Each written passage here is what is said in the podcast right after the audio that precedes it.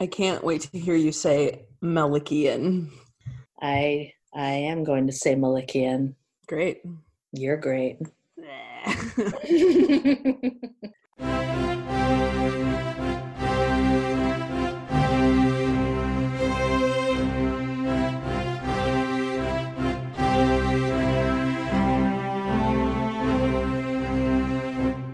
so, welcome to our podcast. Welcome. Hi. Hello. Every two weeks, we watch a film of our choosing. We do a little research, and then we make Check Your Threading, a podcast dedicated to learning about the culture, history, and psychology of that film. My name is Bonnie. I am a student of life. I would totally be in the same room as Oscar Isaac, and I have a lot of sweat going on today. and I'm Lauren, and I didn't know that we were going to mix these up every time. uh, I'm a Sagittarius, Mm. and um, I don't do well with improv. So I'll prepare for this next time. so, uh, what movie are we going to talk about? so this week we're talking about George Washington. Like- Um, The president. No, not like the president. Okay. The kind of like the president, in a way. Do tell. uh, George Washington is an American drama film written and directed by David Gordon Green with cinematography by Tim Orr. They're most famous for uh, Pineapple Express. It was made in the year 2000 and it did not receive a wide release at the time. The Onion AV Club's A.A. Dowd describes the film as filmed in North Carolina around the turn of the millennium with a cast of mostly adolescent unknowns. This disarmingly poetic coming of age story established Green's talent for blending small town realism with mythic deep south romanticism. Nice. Yeah, yeah. All right, why don't you go ahead and set us up with some history? so um as you mentioned this movie takes place at the turn of the millennia. Um so i wanted to look at basically what was going on in north carolina at the time because we're given a very specific view of this community uh, where the film takes place. It's a very rural area. There's a lot of focus on scrap metal and shipping and we see a lot of trash and it's very like industrial is the wrong word but like it has a very strong rust belt vibe Mm-hmm. so I learned that North Carolina is statistically more rural than other states its size. Uh, and while some of its city centers have seen economic growth over the past 20 years, the areas that this movie takes place in are, like, by and large, still sort of suffering from the same recession that we see in this movie. So we're seeing adults in their early 20s who work at the scrapyard and are way too interested in the lives of high school kids because that's who they used to be. and the kids are interested in them, I think, a little perversely because some of them, uh, some part of them is afraid that that's what they're going to be. At some point, we have it confirmed that the only jobs in this town are in the scrapyard. Like, I think someone actually talks about it. Uh, and then there's the secondary layer of this, which is that everybody works at the scrapyard sorting through trash. And America just loves to throw things away and to treat its poor kids like trash and to keep its uh, to treat its black kids like trash. And there are a few moments of like true natural beauty in this movie, but in between them we have the garbage heap. Very interesting. It's pre Obama, and this, you know, 12 year old black kid wants to be president. And Yeah. That's kind of a huge deal. And in fact, we were go I don't think we had any idea at that point that we were going to go into like one of the worst presidencies of the the nation's existence, you know, because it was 2000, right? So it was the beginning of the Bush, the W Bush era. We hadn't even hit 9/11 yet. This was pre 9/11. Yeah. This film is coming off of like whatever g- perceived glory days we had with Bill Clinton and sliding right into George W. Bush. And, you know, in a way, does that moment even register to a community uh, that is so reliant on its own internal mechanisms? Like, they, it- this movie feels very isolated from um, the world at large. Yes. I think the movie goes out of its way to stay away from politics but there's like a there's a struggle that's not at the forefront of the film's narrative. Um, I found a quote from film and music critic Armond White. Quote, while capturing the real contemporary issues of poverty, youth, alienation, and racial interaction, it touches on the noblest, most loving quests of its characters and solicits a personal response from anyone who views it. End quote. Oh, I um, like that. And those quests being like Nasia breaking up with Buddy to pursue George, or like Vernon, who is like the rough but protective friend, you know, who wants to help but he doesn't have the tools. Right. Yeah. Um, or like George himself wants to be the good we see in the world, right? So, Definitely. yeah. Okay. Shall I go into the uh, film part? Oh, no. I need to share an extremely weird fact I learned about George Washington, the president. Okay. While I was researching. Mm-hmm. So at the beginning of this movie, there's a scene that was so absurdly arresting to me where someone is playing the piano. And as we pan across the piano, there's a goldfish in a bowl practically on the keyboard. And as a piano player, that alarmed me deeply. And I made a note of it. And I was like, I have to research this later on to see if it's significant or not.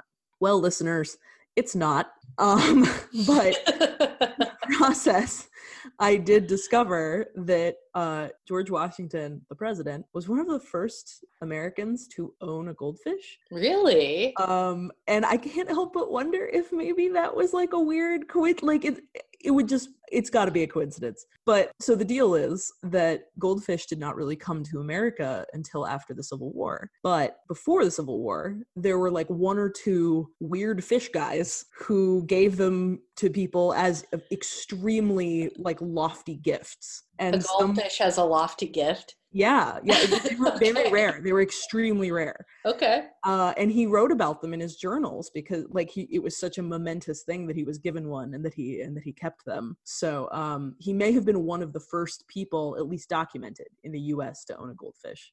Wow. That's my weird George Washington fact for this. Movie. Okay.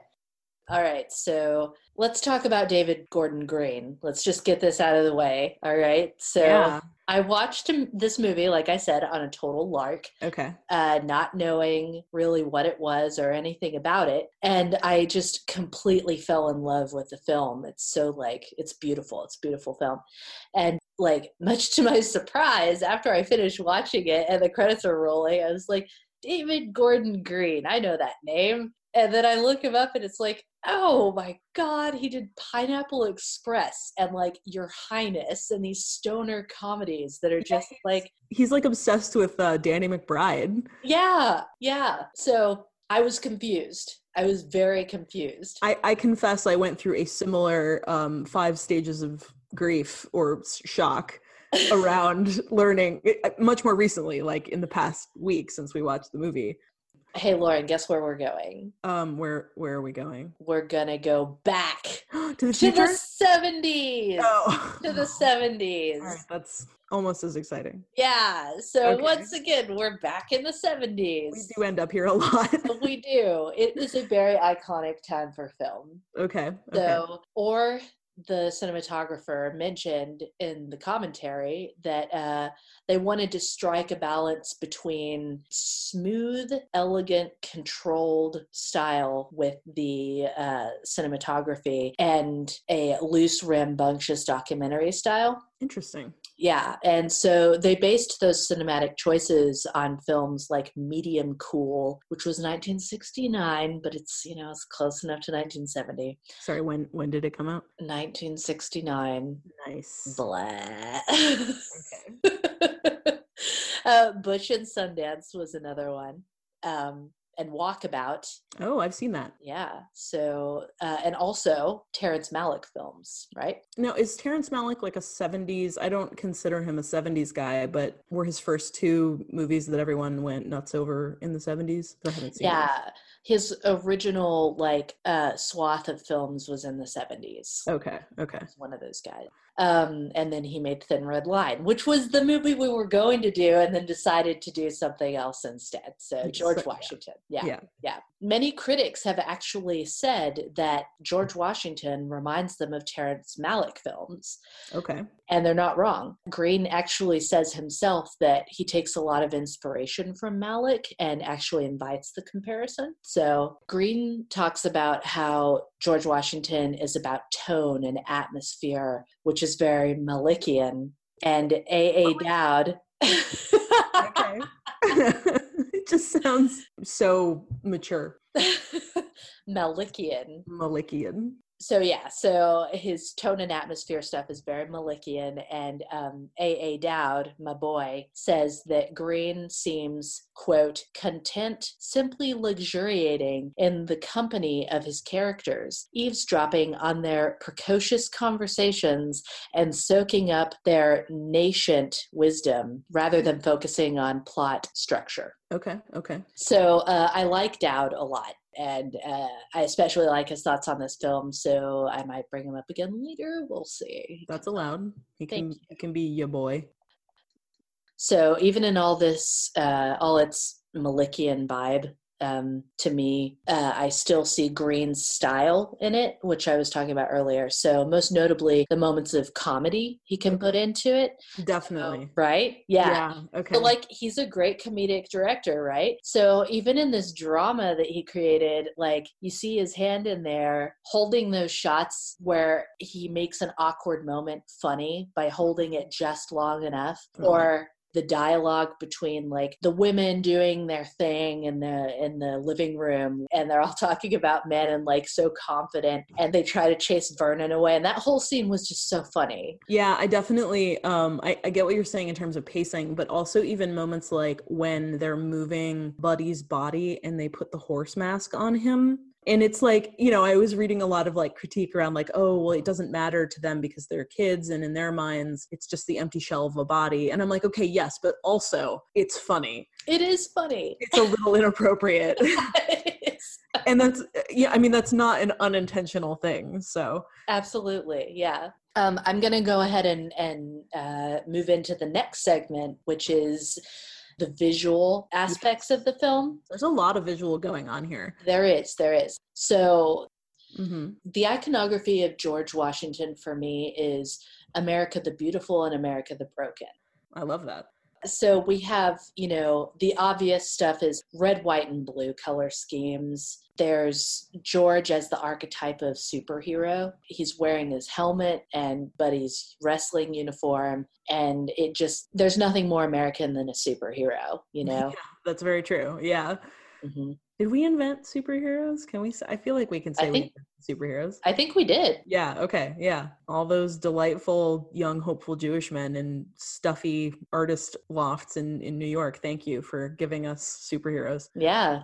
Um, so there's stars, which there's the sparklers that the kids wave around, you know, and Totally. that Rico Rice waves around and such. Um, and then there are stripes, such as the railroad ties. Oh, And like there are stripes everywhere, like in the, the bathroom when Buddy meets his demise, the the bathroom stalls are fit into the frame in such a way that there's stripes totally. I did not register that at the time. and people wear stripes and it's just there's a lot of that you know and then the most the most obvious stars and stripes are uh the big fourth of july parade I, I was gonna say I feel like it's all crescendoing towards that yeah finale of the of the literal Fourth of July parade. I have to say, now that you've mentioned the bathroom scene, I feel like the director's ability to create a realistic setting was really interesting to me because that bathroom was like I could smell the wet concrete. mm-hmm, You know what I mean? mm-hmm. It was such a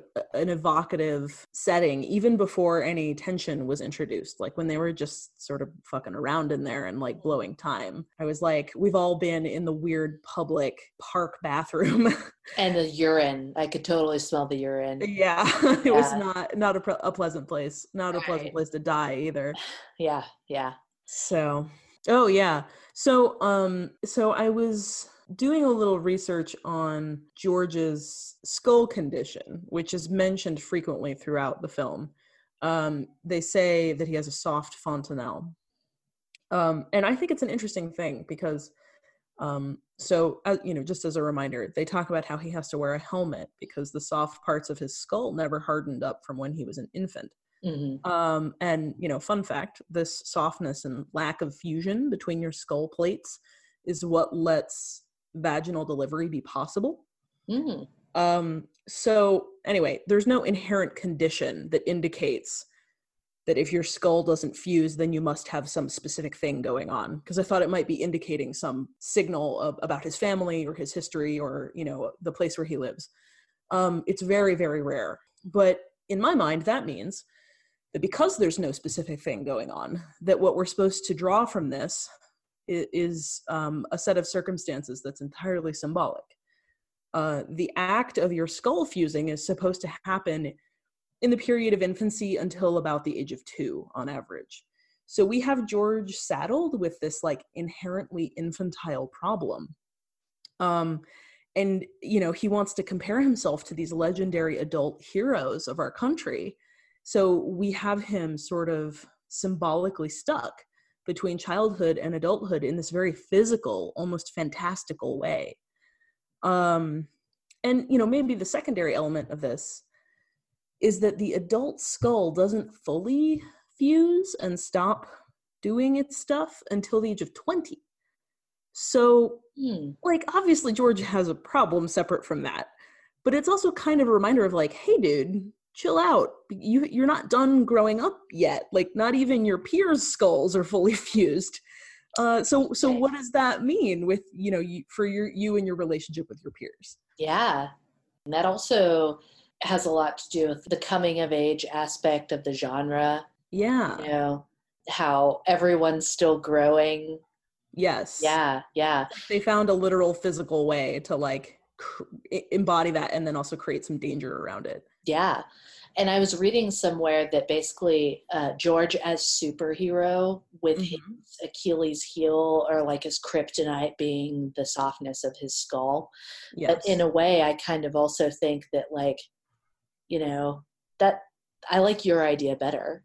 Like, that's fascinating to me. Like when when you mentioned that, I was like, "Whoa!" Like that had not even occurred to me because it makes yeah. total sense that if you're going to have a hero, even in your own mind, our rules because of the aforementioned delightful Jewish men who invented superheroes, there's yes. always got to be a kryptonite. Totally. So it makes total sense that almost as if George was writing himself, he would give himself an Achilles heel. So true. I love that. Oh my yeah. gosh. Okay. The last thing that I really connected with was um, the town is broken down and it's struggling and it's it's rusted and it's rustic and there are cracks in the you know the concrete and the the lots and you know there's just nothing going on. It feels very lonely. It there yeah. aren't people or opportunities in that town. Absolutely. Um, it makes me think of wabi sabi. You want to explain that in case anyone's listening who doesn't know what that means? So in traditional japanese aesthetics wabi sabi is like a worldview centered on the acceptance of transience and imperfection. It's uh, something Lauren and I both know pretty intimately from uh, ceramics. Yeah, this idea that you may not be fully in control of the artwork that is coming out of the kiln, and you have to accept the imperfections that you're given as a form of art. And you might have to accept that it might not come out of the kiln at all Yes, that's true. Stuff yeah. explodes at very high temperatures. Yeah. But I think that's really true. I mean, if you look at the at the film, and and this was the thing that was Malikian for me, was these very beautiful sort of lingering shots of you know the breeze blowing through the grasses and the leaves or whatever mm. but then also you know a rusted out car that these kids are playing on yeah and they're and they're treated with sort of the same reverence which is interesting because we have growth and decay happening simultaneously Yes. Yes, I agree with that. That's so great. It's so wabi sabi. I'm glad you brought that up. It's really interesting. Is it question time? Oh my gosh, I think it is question time. Question time. Question time is when we ask each other questions that the other person has not been prepared for, which is kind of funny because this entire podcast has sort of turned into that now. but I do still like the idea of having off the wall questions. So. Yeah, totally, totally. Okay, um, so start it off. What do you think about the fact that George isn't on the cover? It's Buddy. Hmm the reason they put Buddy on the cover is because Buddy is the catalyst okay. from childhood to adulthood. And I also noticed that, like, in the background is like the train tracks. So, in a way, like, to me, that says Buddy's never going to get to go anywhere and mm. get out of that town. Okay. Okay. I gotcha. So, my first question is what is up with the animals? I mean, I think part of it for me is that like I think we like societally group children with animals like as feral creatures that we don't have control over and that have minds of their own. I also think that some of it you know is showing us specifically in the setting how close or maybe how thin the barrier is between the natural world and this community mm. um there it, there's very very little boundaries between the way that these people live with like their surroundings mm. it's the kind of town where like you might not shut your door at night yeah, so, like, totally. I think part of the reason I didn't notice it is because it just felt so natural. Like, yeah, these people are like symbiotically intertwined with the, the animals persistently throughout the film. Okay. All right. Fair enough. Um, my question is way less serious than that one. if you were going to give this movie a hyper specific Netflix category name, what would it be? Oh, God. Fuck.